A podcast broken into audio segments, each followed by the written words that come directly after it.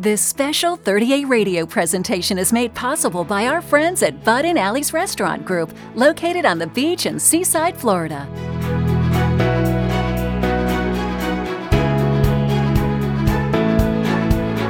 So, Robert Davis inherited 80 acres of beachfront property along Florida's Gulf Coast. The only problem is that about 35 years ago, practically no one wanted to live here.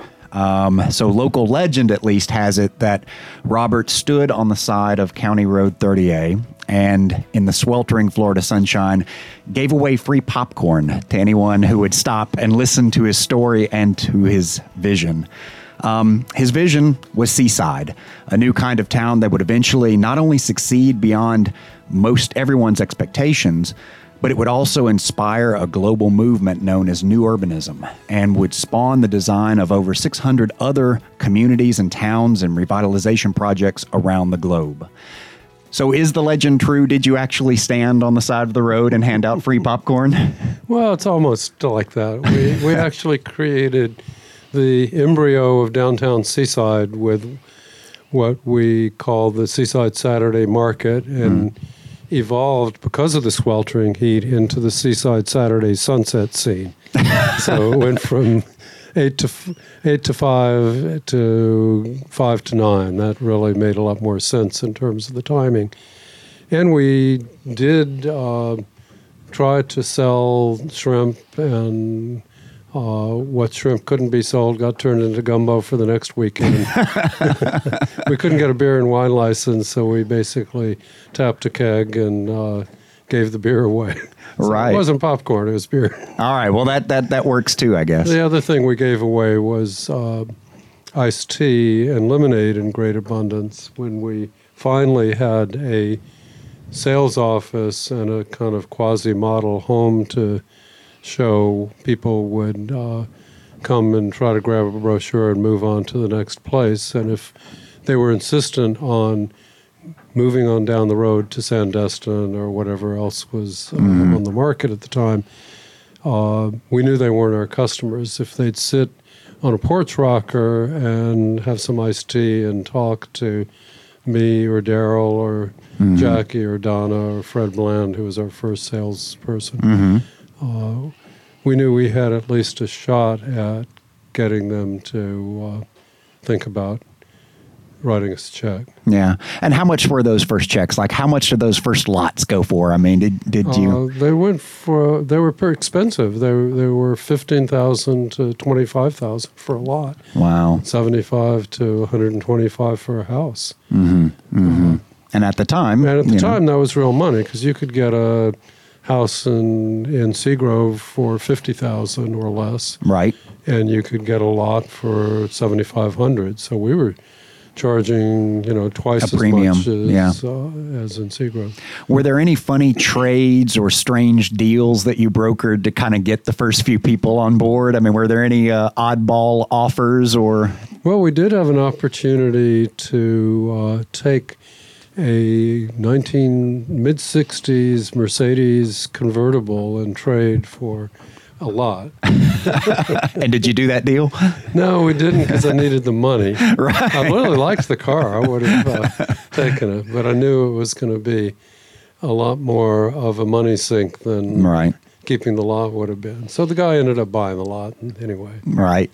Well, every town needs a founder, and it obviously needs settlers, you know, the, the pioneers who show up and, and become your first residents. How important were people like the Modicas to the long term success of Seaside? Well, I think extremely important. The, the Modicas were the kind of ultimate pioneers in that they finally bought a lot after years of sitting on the porch. They drank mm. a lot of ice too, and uh, took a lot of persuading. But the place really resonated for them.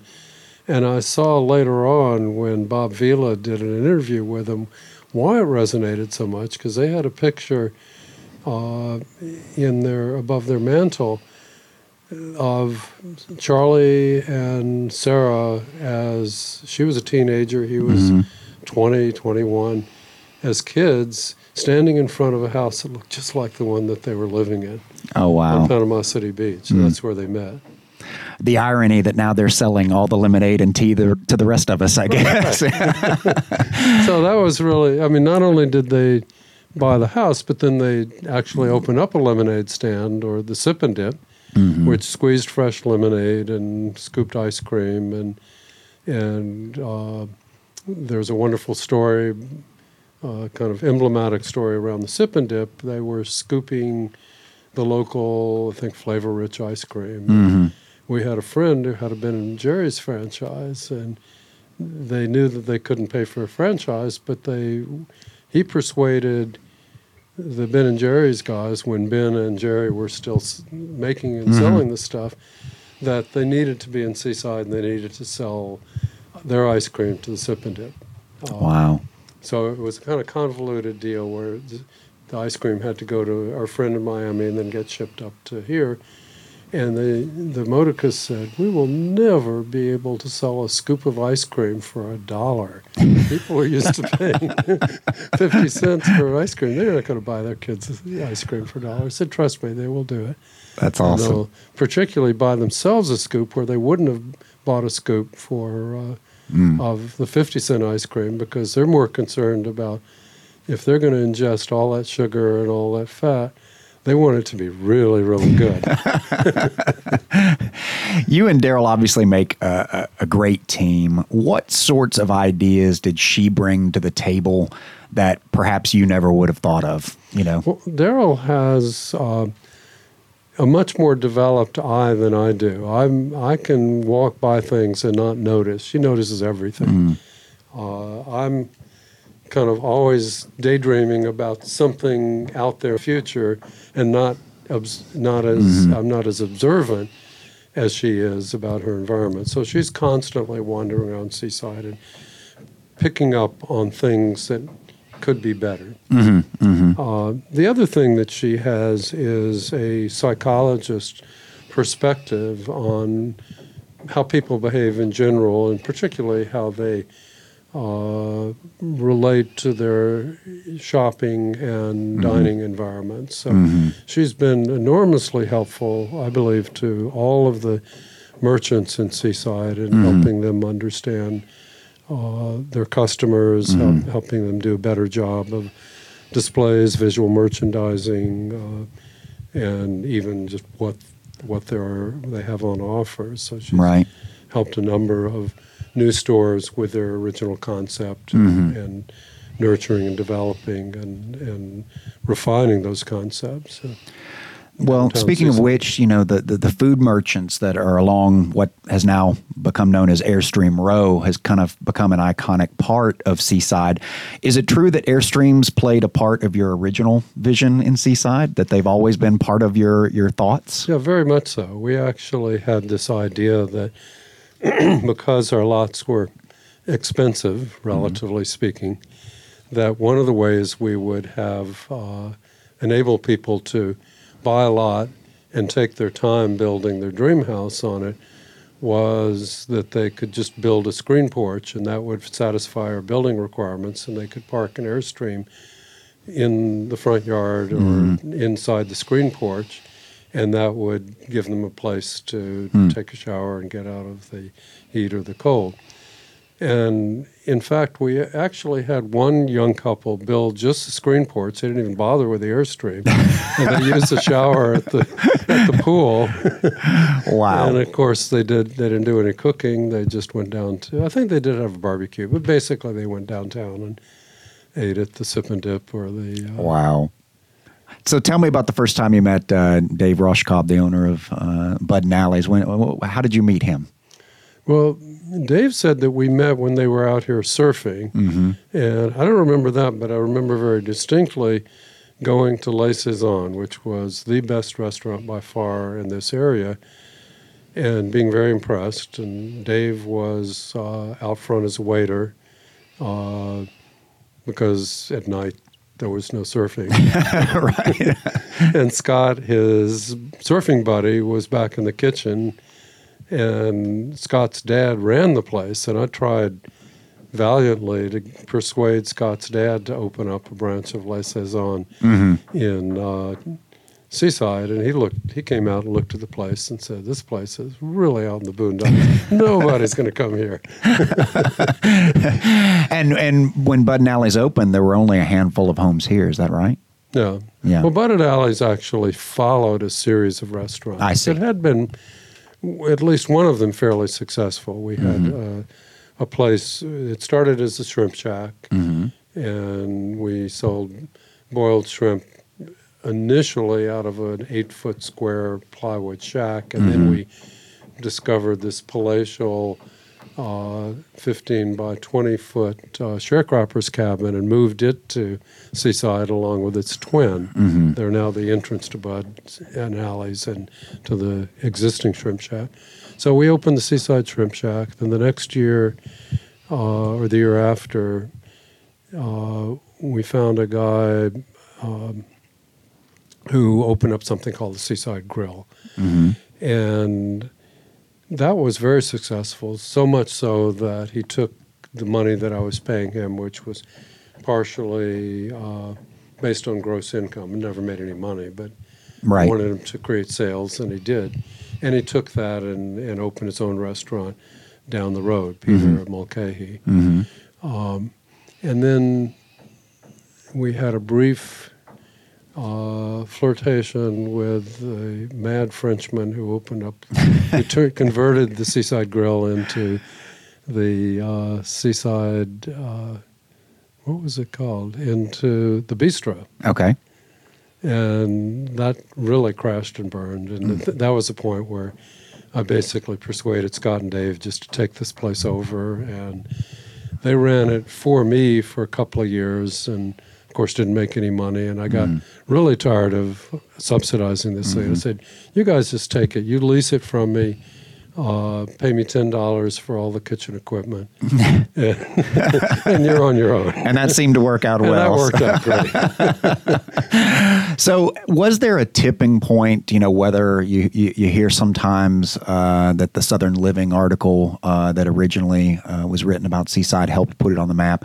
There was the Truman Show, of course, uh, that came along and, and filmed here. Was there a tipping point where you kind of knew, okay, this thing is is really is going to be big, or was it just a gradual process? Well, it, it, you know, for the first few years, we had no idea whether this crazy idea would make it, and so we reserved some land to the east on the edge of Seagrove that we could simply sell off as seventy-five hundred dollar lots with no building requirements or architectural code or any of that kind of uh, stuff that everybody said would make it impossible to uh, sell lots in Seaside.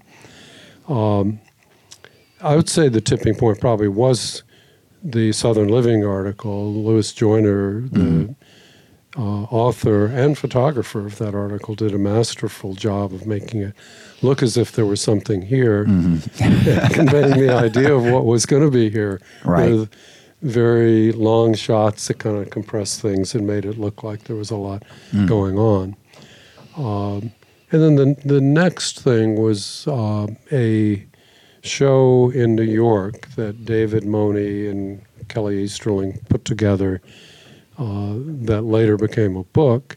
But the show uh, at the Architectural League uh, and a symposium connected to the, uh, the show was really a major move in getting us on the map nationally and globally because uh, Kurt Andersen, who was then the uh, architecture critic for Time magazine, wrote a wonderful article. Right. I remember that one. The Wall Street Journal wrote a wonderful article, New York Times, and so it really put us on the map. Mm-hmm.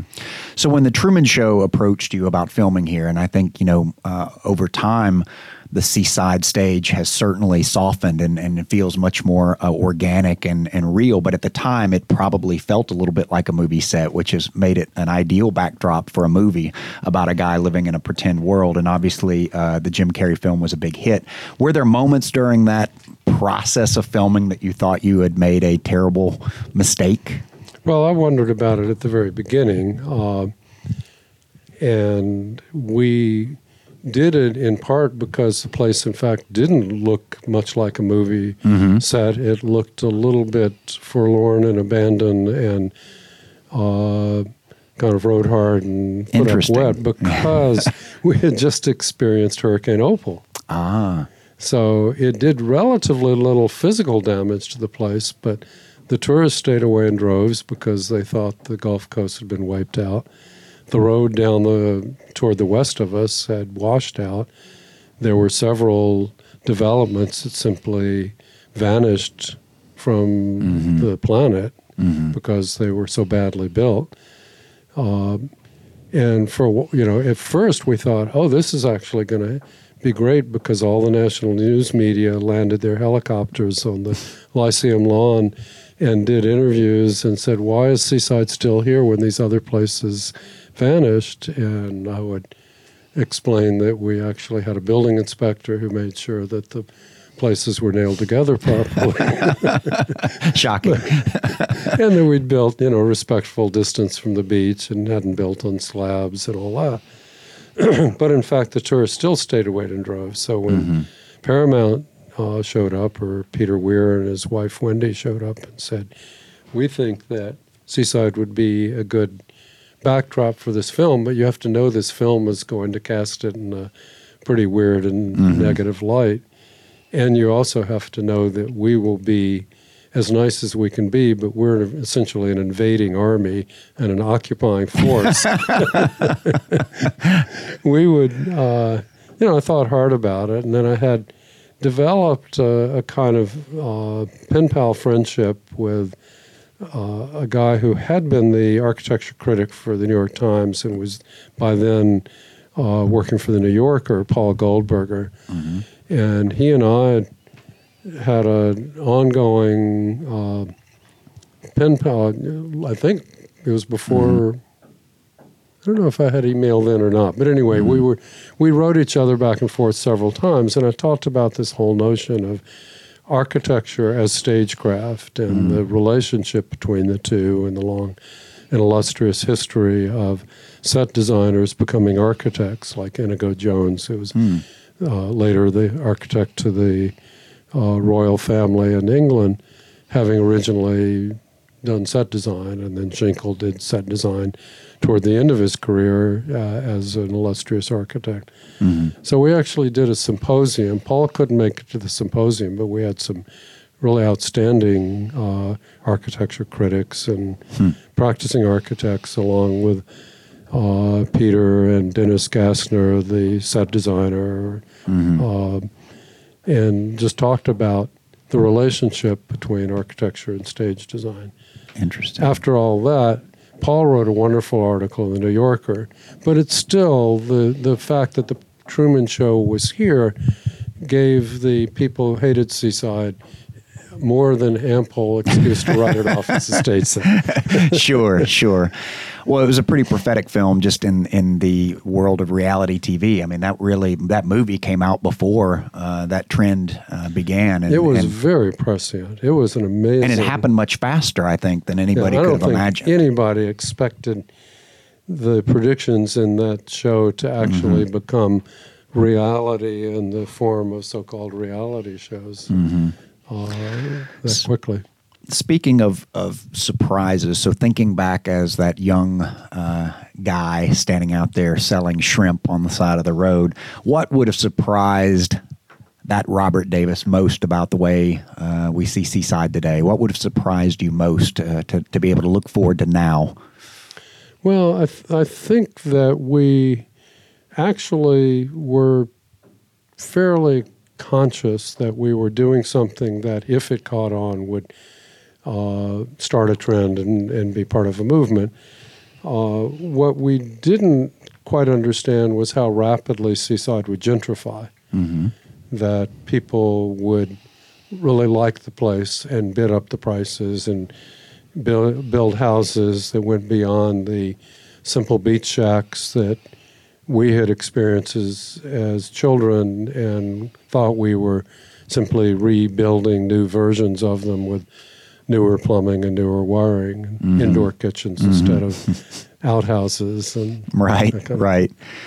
Well, what do you think um, is is happening now. I, I think that you had these pioneers, you had these settlers, and then you've got all of these people who move here because they're attracted to the lifestyle. And I think it takes everybody, whether it's chefs and musicians and artisans and, and entrepreneurs, it takes everybody a few years to figure out how to live here, right? Because it's different than living in a, in a cosmopolitan center. And I think what we're seeing now is a little bit of a, a flip flop renaissance. You know, you're seeing people who figured out how to survive and live, and now they're practicing their crafts. You see this explosion of extraordinary events, um, this explosion of extraordinary business ideas. Um, is that kind of the next era that we're entering into, or do, or do you see another era that we'll be entering into uh, as, as, the town continues to evolve? Well, I, I do uh, welcome this infusion of entrepreneurial energy and generally fairly youthful energy mm-hmm. that's mm-hmm. uh, coming to South Walton and to 30A in particular. Mm-hmm. Uh, and I think that, that that is what will prevail here, that mm-hmm. we will have uh, more and more interesting cultural events and cultural developments mm-hmm. uh, as the place evolves. We will have solutions to what seem to be intractable problems like traffic and parking that we'll we'll look back on and say, well, that seems obvious. Why didn't we think of that originally? Or, right. or everybody who now basically complains that the place is uh, mm-hmm. a linear parking lot during the summer and we're too crowded and it's uh, reaching the Yogi Berra tipping point of being a place nobody goes to anymore because there are too many people there. Mm-hmm. Uh, you know, we yes, we are there in some ways, but we will get beyond that. Sure. Will, there will be an ongoing tension between the pioneers and the settlers. And mm-hmm. that, that's just mm-hmm. the nature of all places. Sure. As they become more settled, the people, the last people in want to draw up the drawbridges. right. well, um, if you could wave a magic wand and implement changes across the broader 30A community that you think would help uh, um, improve or things that you could execute at will, what, what, what sorts of things would you do? What would, what would you, for for a vision for the broader area? Well, I have several projects that I'm trying to uh, put into motion now that deal with making this place more livable. The first one is very self interested. I'm in my 70s, and I'm looking to make this a place that I and my contemporaries can grow old in comfortably without moving into a dedicated assisted living facility, mm-hmm. which seems like a jail to me. Mm-hmm. Uh, mm-hmm. So I'm, I think we can create the assistance in assisted living as a set of programs hmm. that deliver health care, medical care, uh, diet and exercise, and counseling, and uh, various approaches to uh, growing older, uh, aging gracefully, if you will, mm-hmm. without having to move out of our lovely beach cottages that we mm-hmm. are very mm-hmm. attached to. Uh, the other thing is getting around. You know, I'm uh, working hard to get as much driving in as I can until I have to uh, hang up my helmet and then maybe a couple of years later just say, well, I've got to give my driver's license back to the state. I don't mm. want to be like some of my relatives who kept on driving after they were a menace mm-hmm. to society. but I want to be able to, you know, be able to get around. Sure. Where uh, I know the the county just approved a uh, uh, transit study to see if mm-hmm. if we can create a transit system here that would be feasible, that would allow people who work on 30A to get to work without the expense of driving their own vehicle, and more important, get out of here and deal with a sick kid at school or mm-hmm. whatever they have to deal with mm-hmm. uh, without worrying about being stranded. Mm-hmm. Uh, where we also want to encourage the people who are coming here as visitors to park once mm-hmm. and then take a jitney or a uh, little fleet of taxis that will be self-driving. We think, um, and will be called, will be dispatched by an Uber-like dispatching system, and that will enable people to walk by the Hertz counter if they're flying into the new airport Right. and get on a shuttle that will affordably get them here, and then not worry about having to uh, have a rental car to uh, dine out in one of the other walkable communities. All they have to do is get on on the jitney or on an electric uh, bike share or uh, call up one of these uh, self-driving uh, electric cars that'll get them there.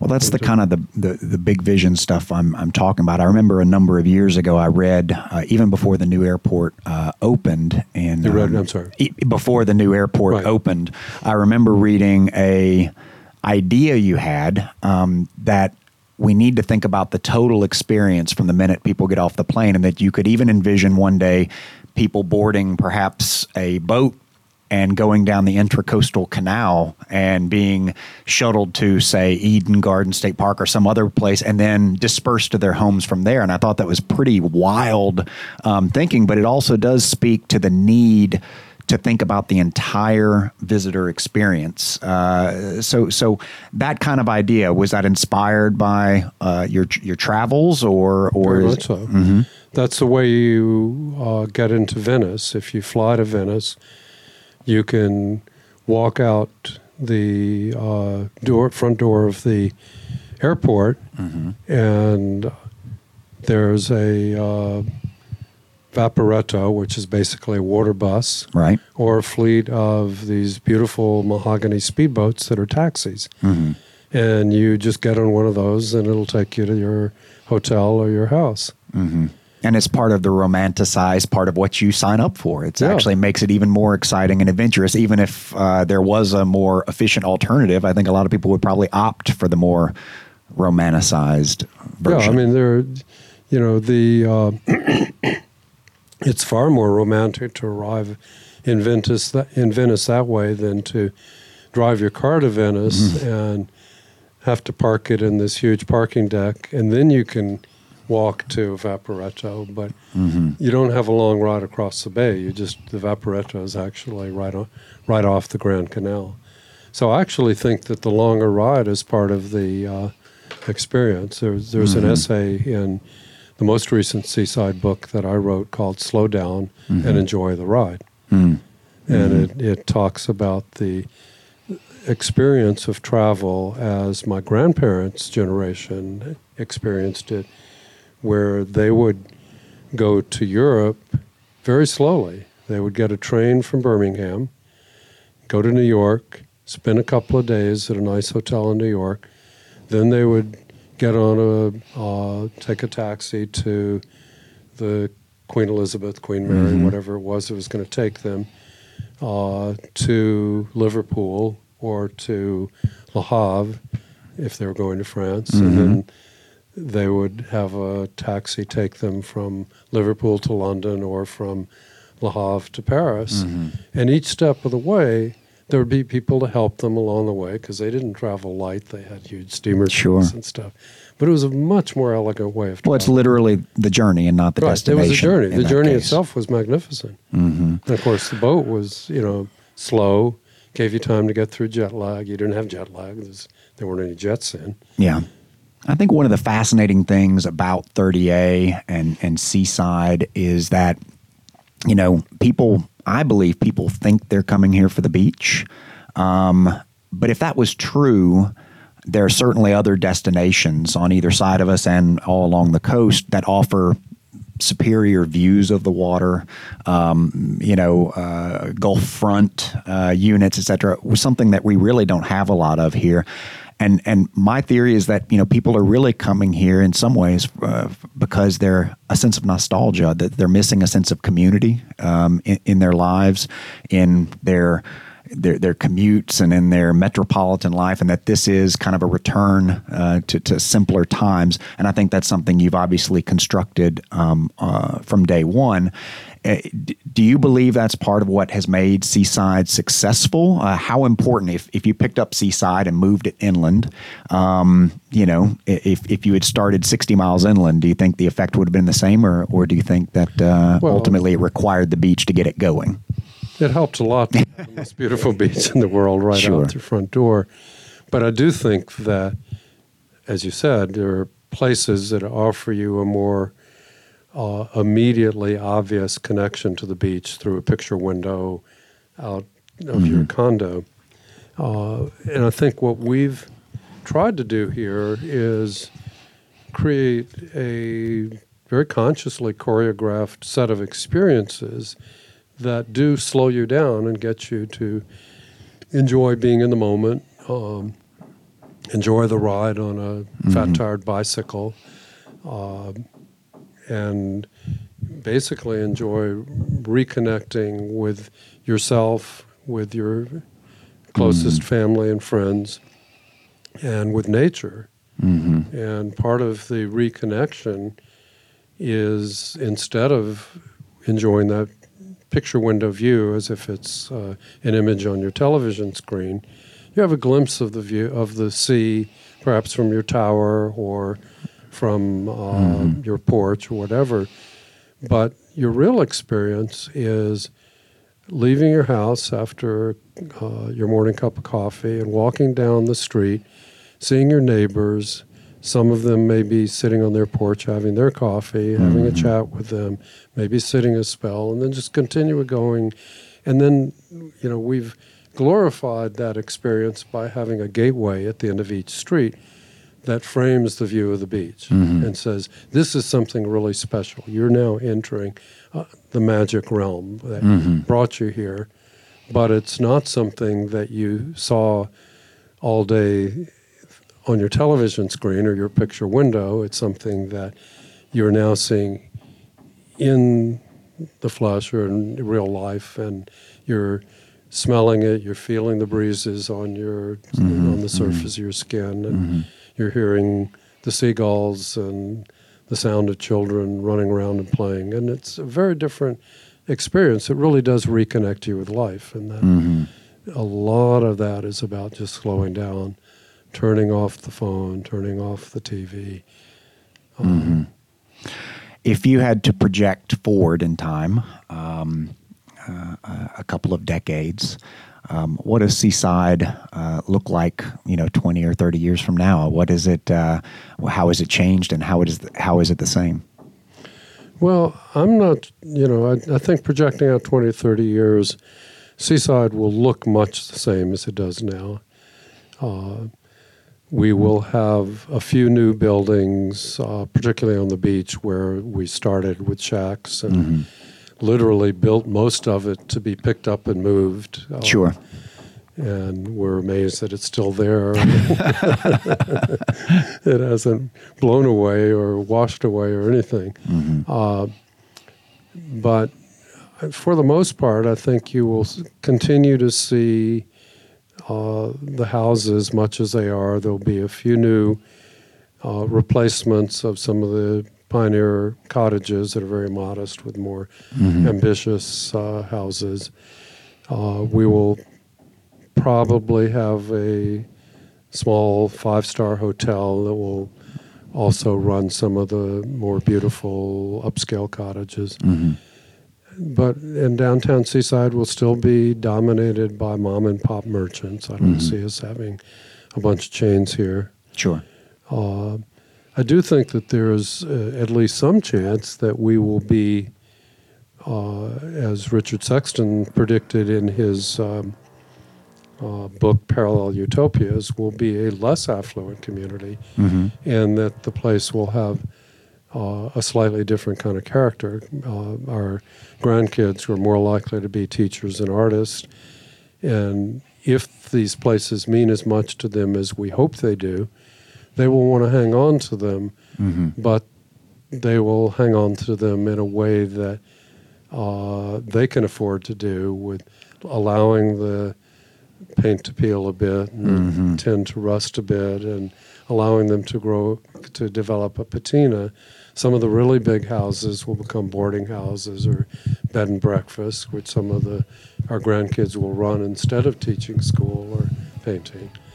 And Richard thinks it's actually going to be a much nicer place then, and I, mm. I think it'll be very interesting. I wish I could be around to, to see that development, but uh, I will. Well, we uh, hope you will. We may not hope you'll be driving, but we uh, we certainly hope you will. And we want to thank you for your time. We not only want to thank you for your time here on 30A Radio, but we want to thank you for the gift of Seaside and for the gift of vision that has uh, benefited unquestionably everyone who now uh, resides here. So thank you, Mr. Davis. We appreciate your time. Well, thank you.